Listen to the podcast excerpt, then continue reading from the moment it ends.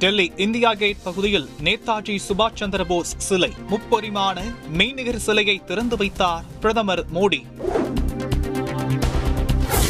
இந்திய ஆட்சிப் பணிகளில் திருத்தம் செய்ய முடிவை கைவிடுங்கள். பிரதமர் மோடிக்கு முதலமைச்சர் ஸ்டாலின் கடிதம். ஒகேனக்கல் இரண்டாவது கூட்டு குடிநீர் திட்டத்தை எதிர்க்க கர்நாடகாவிற்கு உரிமை இல்லை. அதிமுக ஒருங்கிணைப்பாளர் ஓ பன்னீர்செல்வம் கண்டனம். தமிழக மீனவர்களின் நூற்றி ஐந்து படகுகள் அடுத்த மாதம் ஏலம் விடப்படும் என இலங்கை அரசு அறிவிப்பு. ஏலத்தை தடுத்து நிறுத்துமாறு மத்திய மாநில அரசுகளுக்கு மீனவர்கள் கோரிக்கை. குடியரசு துணைத் தலைவர் வெங்கையா நாயுடுவுக்கு கருணா. ஹைதராபாத்தில் இருக்கும் வீட்டில் தனிமைப்படுத்திக் கொண்டிருப்பதாக அறிவிப்பு. தமிழகத்தை நம்பர் ஒன் மாநிலமாக மாற்றவே பாடுபட்டுக் கொண்டிருக்கிறோம். முதலமைச்சர் ஸ்டாலின் உறுதி. இந்தியாவில் ஒமிக்ரான் தொற்று சமூக பரவல் என்ற நிலையை அடைந்துள்ளது. மரபணு பகுப்பாய்வு ஆய்வறிக்கையில் தகவல். தமிழகத்தில் கருணா தொற்று குறைந்தால் முழு ஊரடங்கு இருக்காது. அமைச்சர் மா. சுப்பிரமணியன் தகவல். தமிழகத்தில் முப்பது மாவட்டங்களில் கருணா தொற்று அதிகமாக உள்ளது.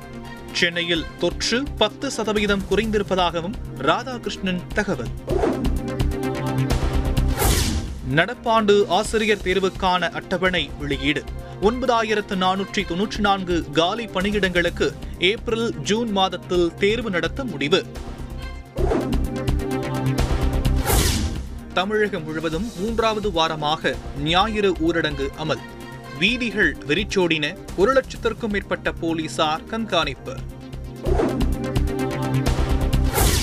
சென்னை முழுவதும் நானூறுக்கும் மேற்பட்ட தடுப்புகள் அமைத்து கண்காணிப்பு.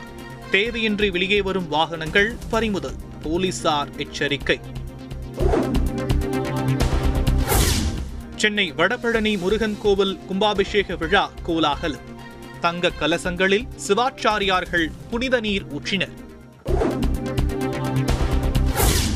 வடபழனி முருகன் கோவில் கும்பாபிஷேக நிகழ்வில் பக்தர்களுக்கு அனுமதி மறுப்பு. கோவிலுக்கு வெளியே சாலைகளில் நின்று பக்தர்கள் தரிசனம். நாளை முதல் வடபழனி கோவிலில் பக்தர்களுக்கு அனுமதி.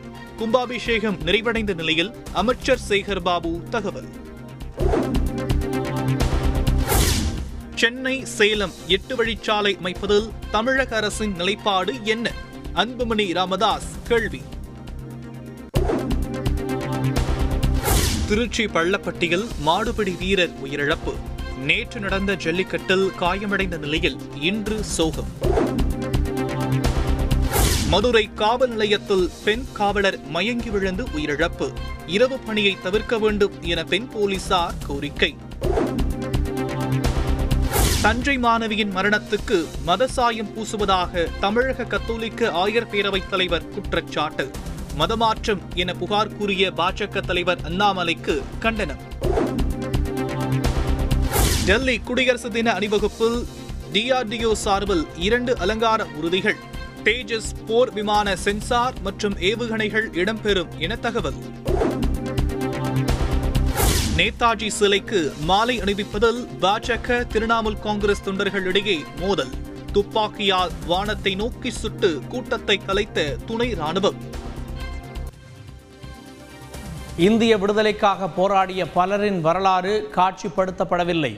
சுதந்திரம் பெற்று நீண்ட காலத்திற்கு பின் நாடு அந்த தவறுகளை சரி செய்து கொண்டிருப்பதாக பிரதமர் மோடி பேச்சு. காங்கிரஸ் கட்சிக்கு வாக்களித்து வாக்குகளை வீணடிக்க வேண்டாம். மிக மோசமான நிலையில் அந்த கட்சி இருப்பதாகவும் மாயாவதி விமர்சனம்.